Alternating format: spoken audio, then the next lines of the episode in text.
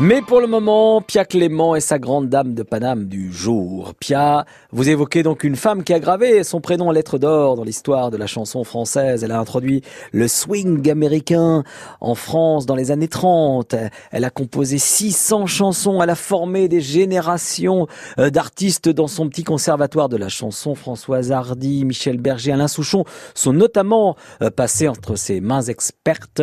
Vont, bon, vous l'avez, vous l'avez peut-être reconnu, il s'agit de... De Mireille, bien eh sûr. Alors moi, je viens de passer une semaine dans les archives de l'INA à la rencontre de Mireille et je vous emmène avec moi sur un petit chemin. Ce petit chemin. Qui sent Qui sent la noisette? Oh, ce petit chemin.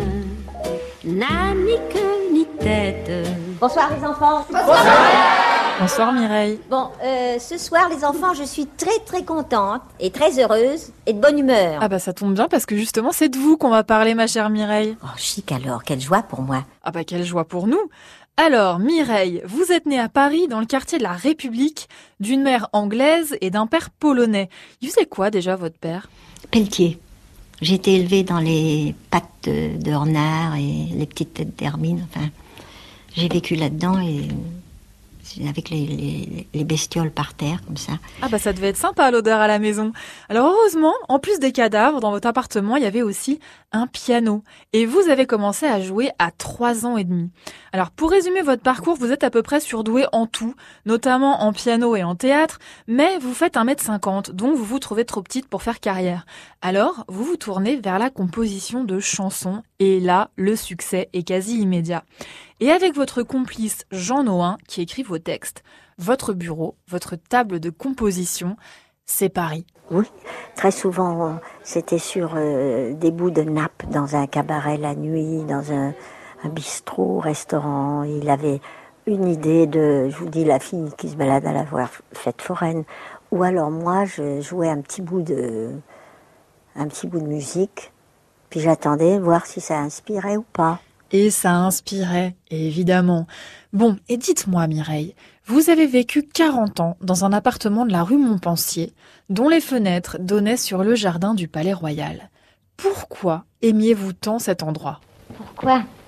Ah, Je ne sais pas, moi, c'est comme si vous me demandiez pourquoi j'aime une rose ou, pourquoi on aime son fiancé. Promenez-vous un peu sur le balcon, vous allez mhm. voir comme c'est joli.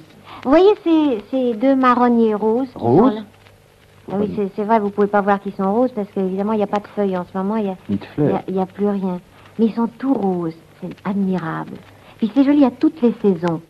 Alors, ces marronniers roses sont toujours là. D'ailleurs, ils sont en fleurs au moment où je vous parle et ils ont 109 ans. Mais alors, il y a autre chose qui est toujours là. Ce sont vos chansons. C'est le comédien Claude Piéplu qui nous le dit. On est au cimetière du Montparnasse et chère Mireille, c'est le jour de votre enterrement. Elles arrivent toutes seules, toutes ces chansons qu'elle a faites, qui, qu'on chante tout simplement comme ça, qui se sont accumulées en nous, dans notre souvenir, et qui reviennent sur les lèvres. Un petit air qu'on peut siffler comme un l'autre.